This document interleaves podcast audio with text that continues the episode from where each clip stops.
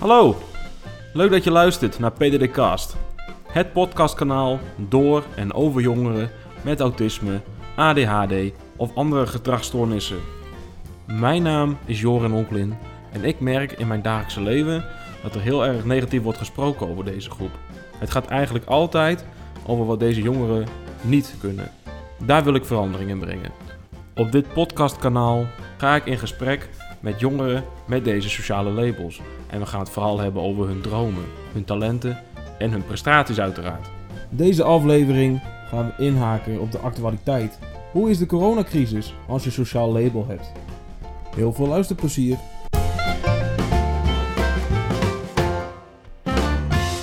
Dit is eigenlijk niet een aflevering die ik heb willen maken. Zeker niet als ik kijk hoe ik tegen dit project aankeek aan het begin van het hele opstartproces van PDD Cast. Ik had namelijk PDD Cast gezien als een beetje een tijdloos product die je eigenlijk altijd in welke vorm dan ook kan terugluisteren en je erin kan herkennen.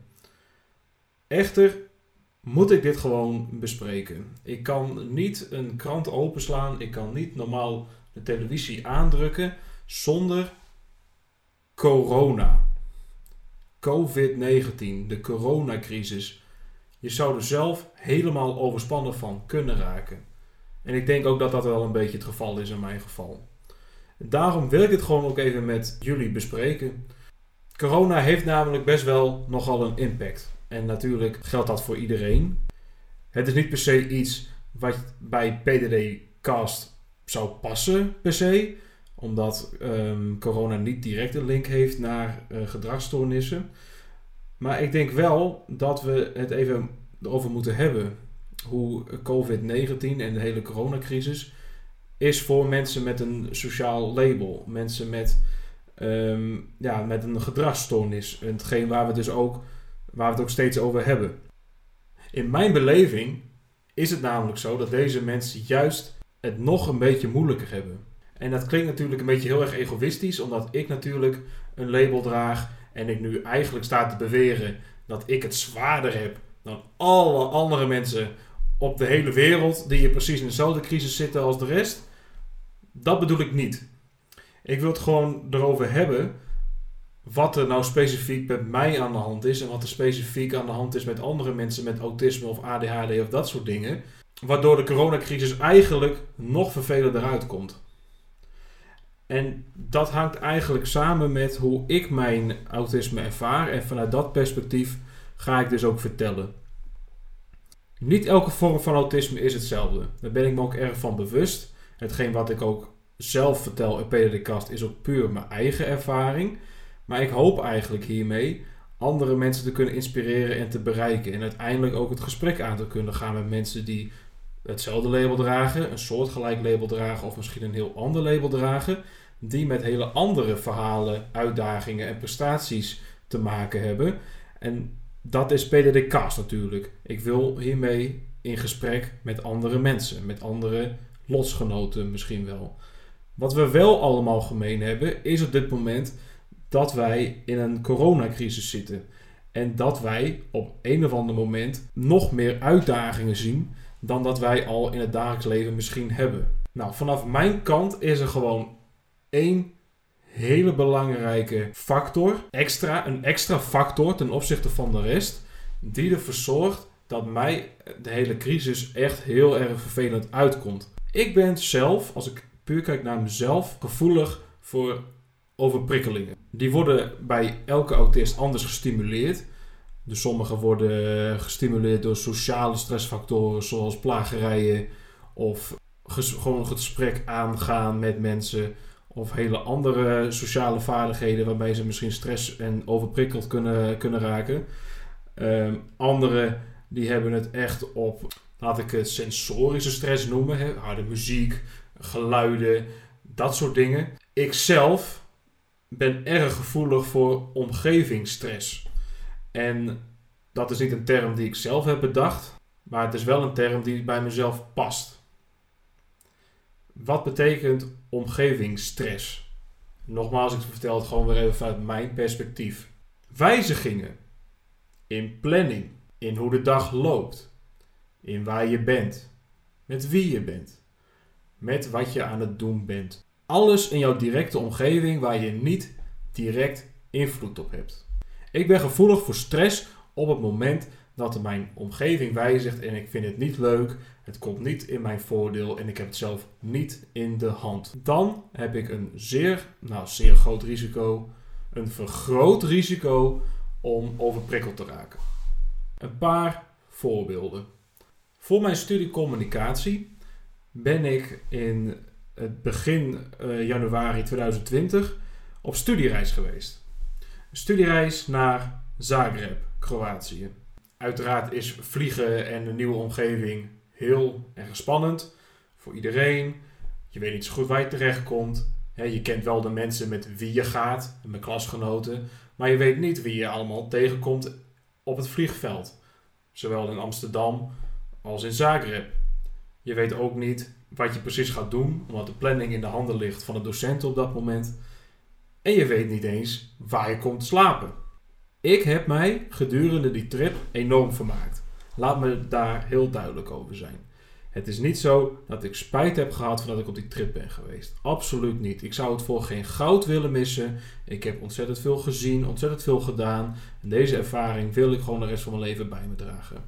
Echter, als ik aan de hele situatie en de hele trip terugdrink, ben ik niet helemaal mezelf geweest. Ik heb gedurende de trip last gehad van overprikkelheid. Of tenminste, van overprikkeldheid klinkt misschien een beetje vreemd. Ik ben gedurende de trip eigenlijk best wel vaak overprikkeld geweest. Nogmaals, ik wist dus niet waar ik sliep. Ik wist niet precies waar ik was. Ik herkende natuurlijk wel op een gegeven moment het hostel waar ik sliep. En ik wist wel een beetje de weg naar bepaalde punten. Maar ik was gewoon continu aan het letten. Waar ben ik? Met wie ben ik? Waar moet ik zo heen? Wat is dit? hey, deze, dit gebouw of dit, deze situatie, dat komt mij niet heel erg bekend voor. Hoe moet ik mij gedragen? Bam, bam, bam, bam, bam, bam, bam, bam, bam. Allemaal prikkels, allemaal dingen die op me afkwamen, die ik moest verwerken. Ik werd er helemaal lijp van. Ik was gewoon elke avond gewoon back en de back en de back af. Je kon me wel opvegen. Elke avond weer. Maar ja, wat ik in de vorige aflevering zei, is dat op zo'n moment er één ding heel belangrijk is voor mij. Een plek om mezelf terug te keren. Een plek om gewoon even jezelf te zijn. Om gewoon even je emoties te kunnen uiten zoals ze zijn. Gewoon laten vloeien, lekker slapen en dan de volgende ochtend gewoon weer verder. Je kan je wel raden wat er op dat moment ontbrak aan de gehele situatie. Precies. Deze autistentent, zoals ik in de vorige aflevering besprak. Als je op een slaapzaal zit met nog een paar anderen, dan is dat gewoon echt niet te doen. Ik had in deze trip de mazzel dat ik met één andere jongen die ik goed ken, die mijn situatie ook kent, die ik met 100% vertrouwen vertrouw, dat ik daarmee op één kamer sliep. Dat was echt mijn grootste mazzel. Maar ik had het gewoon echt niet overleefd. Ik was constant in de aanmodus. Ik kon niks op een automatische piloot doen terwijl ik daar was. Ik was continu bezig met mijn gedrag, met mijn plek, letterlijke plek. En als er inderdaad een wijziging is in de planning of in de omgeving waar we waren. En ik was al redelijk in de overspannenheid, gevarenzone. Nou, ik, ik was er gewoon helemaal vanaf. Er is één avond geweest dat wij ehm, helemaal buiten de planning liepen op een locatie waarvan ik eigenlijk niet precies wist waar ik op dat moment was. En ik was met veel mensen in één ruimte die ik eigenlijk voor een groot gedeelte niet ken, waarmee ik me dus erg op moet letten dat ik voldoe aan sociale normen. Ik kan het niet doen in mijn moedertaal, omdat alles in het Engels gedaan wordt. Nou, sorry. Mijn autistenbrein die ontplofte. Wat deed ik hier eigenlijk? Wat deed ik hier? Dat is het enige wat ik me de hele tijd afvroeg. Wat doe ik hier? Ik wil naar huis. Ik wil met een deken over mijn hoofd. Ik wil huilen. En ik wil niet meer terug. En deze avond, dat was eigenlijk nog maar een beetje in het beginfase van de trip. En ja, ik zag het gewoon met ledenogen aan. En ik wist eigenlijk ja, ik kreeg er eigenlijk een soort punthoofd van. Was een opeenstapeling van onduidelijkheid, van openstaande dossiers eigenlijk, omdat we allemaal opdrachten moesten aan het uitvoeren en ik met constant dingen in mijn hoofd, ik moet voor dat ding dat nog doen en ik moet voor dat ding zus nog doen. Het, het, het, ik had gewoon geen structuur, ik had geen overzicht en ik had te weinig rust, omdat ik, ja, ik sliep wel in een slaapzaal, maar het was niet mijn, mijn vaste slaapplek. Het was een hel. Het was een echte, echte hel. Maar ik heb het overleefd. Ik heb goede ondersteuning gehad van mijn klasgenoten. Ik heb goede ondersteuning gehad van specifiek de jongen met wie ik op de slaapcel sliep. Als er iets aan de hand was met mij, dan stonden de docenten klaar om me te ondersteunen of wat dan ook. Ik redde me wel. Het is dus even een voorbeeld van hoe het werkt als mijn omgeving, als mijn situatie wijzigt. Ik raak daar gewoon eigenlijk een beetje licht in paniek. Hoe heeft dit verhaal een connectie met COVID-19, met de coronacrisis? Kijk, niet iedereen die dat luistert, die weet mijn volledige geschiedenis. Natuurlijk vertel ik heel veel over mijn autismegeschiedenis en over hoe ik bepaalde dingen heb beleefd. Maar niet iedereen weet hoe mijn precieze ja, reguliere situatie, non-autisme gerelateerde kwesties allemaal lopen.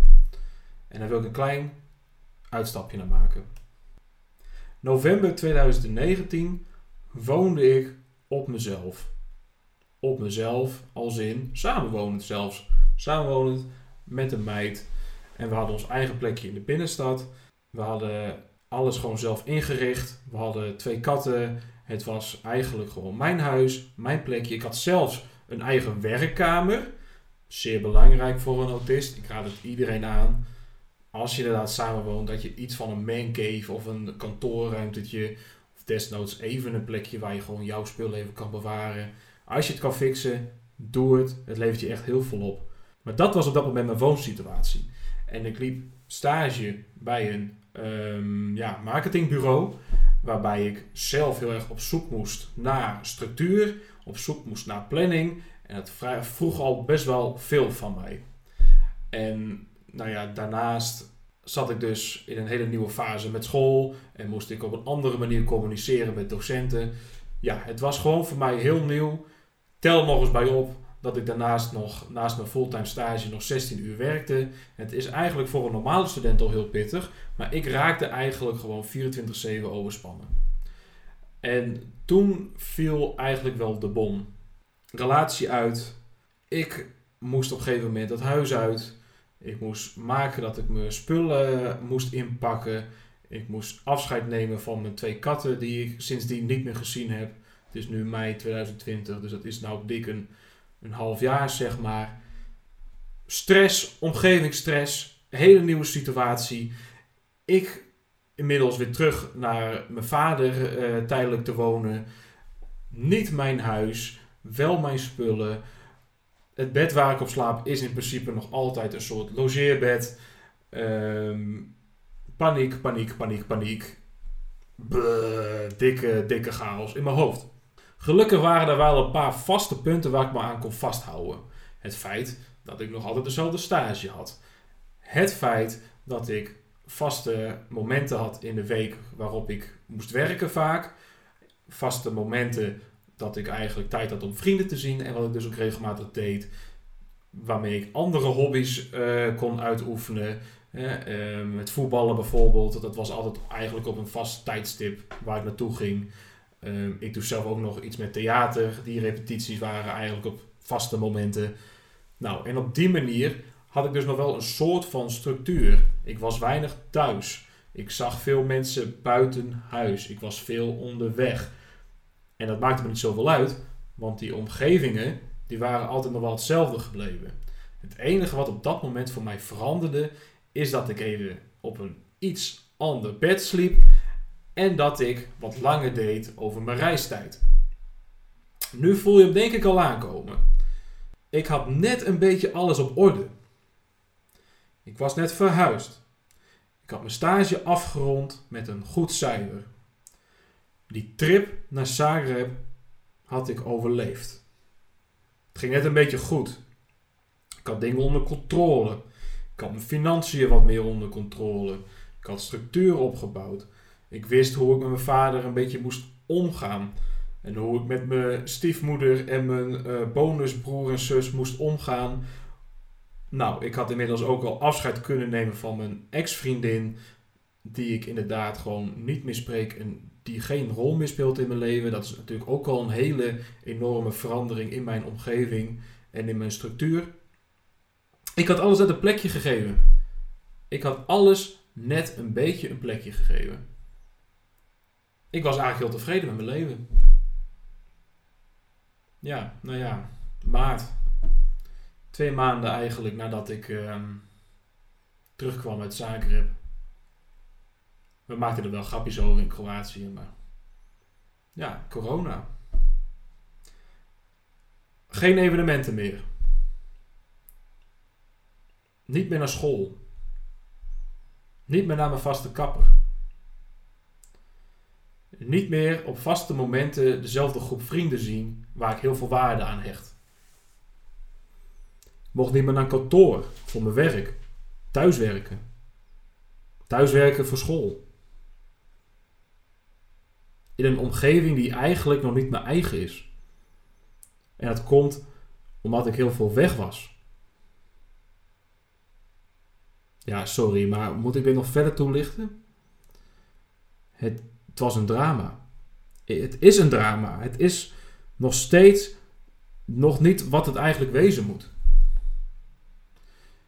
Stress, overbelasting, weinig structuur, weinig overzicht, geen goede nachtrusten, geen eigen plek waar je kan terugkeren Oh my god. Het is een definitieve autistenhel. Maar je moet de dingen ook wat in perspectief zien. Als er iets is wat ik heb geleerd in de huidige periode, is dat stilstaan ook juist weer mogelijkheden biedt en nieuwe kansen. Nota bene, de coronacrisis heeft ervoor gezorgd dat ik heel veel met mezelf was. En juist heel erg intern kon nadenken over mijn identiteit, over mijn plekje in de wereld, mijn plekje in de samenleving, hoe ik mijn leven wil indelen en hoe ik mijn toekomst wil indelen. En juist daardoor, door dat hele nadenken, is eigenlijk ook Peter de Kast weer ontstaan. Als je het een beetje zo wil bekijken. Juist omdat ik dus heel veel met mezelf bezig was, kwam er behoefte om te praten over mijn verhaal, over mijn autismeverhaal. En kwam ook behoefte om andere mensen te ontmoeten en te spreken die hetzelfde label dragen of misschien met hele andere problemen kampen, maar die dus ook openstaan om het gesprek aan te gaan met mensen. Juist omdat ik heel erg ingetrokken werd, met de behoefte om naar buiten te treden heel erg groot. En zo ben ik op het idee gekomen om PDD Cast te beginnen. Het geeft je dus inderdaad tijd en structuur om na te kunnen denken over het leven, over hoe jij momenteel bezig bent. Het geeft heel veel tijd om ehm, ja, te evalueren op wat je eigenlijk voor de coronacrisis deed. En het geeft je dus ook de kans om ja, verbeteringen toe te passen. Kijk, ik, zoals ik ook wel een paar keer benoemd heb, ik ben niet supergoed met, uh, met uh, vrouwen, met flirten, met versieren met nou dat soort dingen. Maar juist door deze crisis ben ik gaan nadenken over nou ja, hoe dat kan en waarom sommige dingen niet soepel lopen in relaties en in sociale vaardigheden. Nou ja, en daar kan ik ook weer van leren en heb ik ook weer dingen kunnen uh, bedenken en ja, misschien wel kunnen wijzigen in de manier hoe ik me gedraag en hoe ik hoe ik ben als persoon of hoe ik ben als autist. Ja, en deze hele nieuwe omgeving en deze nieuwe situatie, ja, het komt de andere kant niet zo heel verkeerd uit. Mocht dit ooit in de toekomst weer gebeuren, nou, dan weet ik wat me op dit moment te doen staat. Dat, zo is het ook wel weer. En als student ben je nou eenmaal in de fase dat je veel moet leren. Dus, ehm, ja, dan maar nu, denk ik dan. Ik kan me niet voorloven als ik straks een kantoorbaan heb en ik kan mijn functie niet goed uitoefenen vanwege omgevingsstress. Dat zal natuurlijk helemaal een drama zijn. Maar ja, dat dan maar nu. Nou, en het geeft me ook even de kans om weer na te denken om wat ik belangrijk vind. waar ik heel veel waarde hechte aan mijn imago en aan zoveel mogelijk connecties op LinkedIn. En ik moet heel veel likes hebben op Instagram. En ik wil heel veel volgers en luisteraars voor Peter de Kast. Stop het, dacht ik bij mezelf op een gegeven moment. Dit wil ik niet meer. Ik wil naar iets heel anders toe. Kijk, een van mijn favoriete tv-series die ik kijk, ook sinds de coronacrisis, dat geeft je ook weer mogelijkheden. Netflix uitspelen bijvoorbeeld, hartstikke leuk. Een van mijn favoriete series, Peaky Blinders, love it. Mooie, mooie verhaallijnen.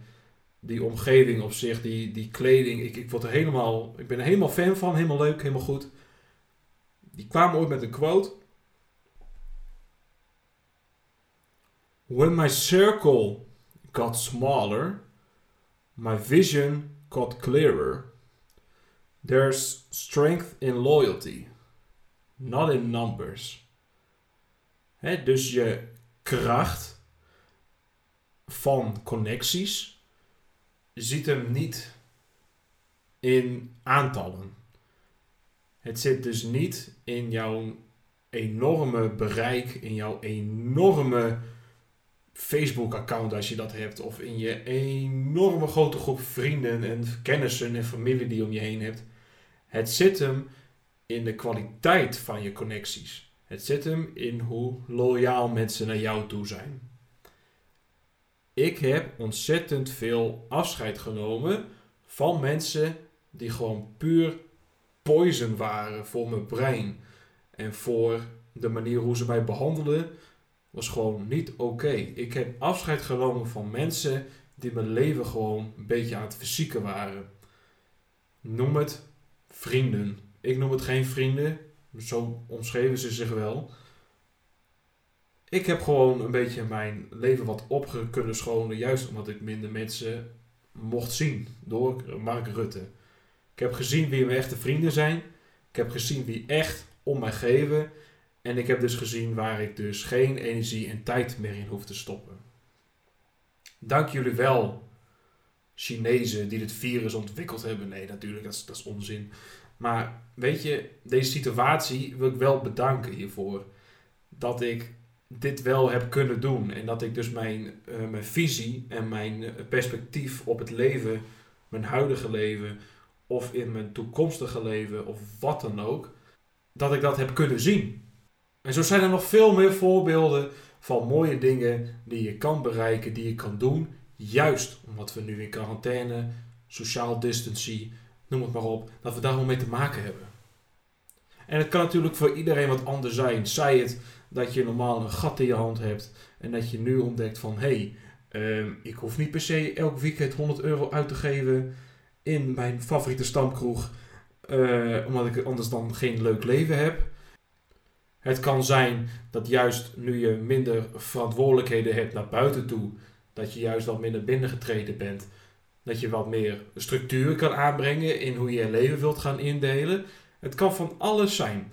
En ik snap dat deze hele situatie juist voor ons, voor deze groep, voor mensen met een sociaal label, ontzettend moeilijk is. Ik heb er alle begrip voor, ik zit er zelf in. Ik kan me enorm voorstellen dat je met jezelf zit dat je even niet weet wat je moet doen. Ik snap het. Ik heb het gevoel ook minimaal vijf keer op een dag. Dan kan ik ook even niks aan niks anders denken. Maar deze situatie biedt wel perspectief. Houd hoop. Blijf thuis. Gelijk maak Rutte wel. Maar weet je, er komen echt andere tijden aan. En daar komen wij sterker uit. Ook wij autisten ADHD'ers, Aspergers, wie je ook bent, wie je ook bent als met sociaal label. Ook jij komt hier gewoon sterker uit, dat beloof ik je. Ook jij komt hier nog sterker uit.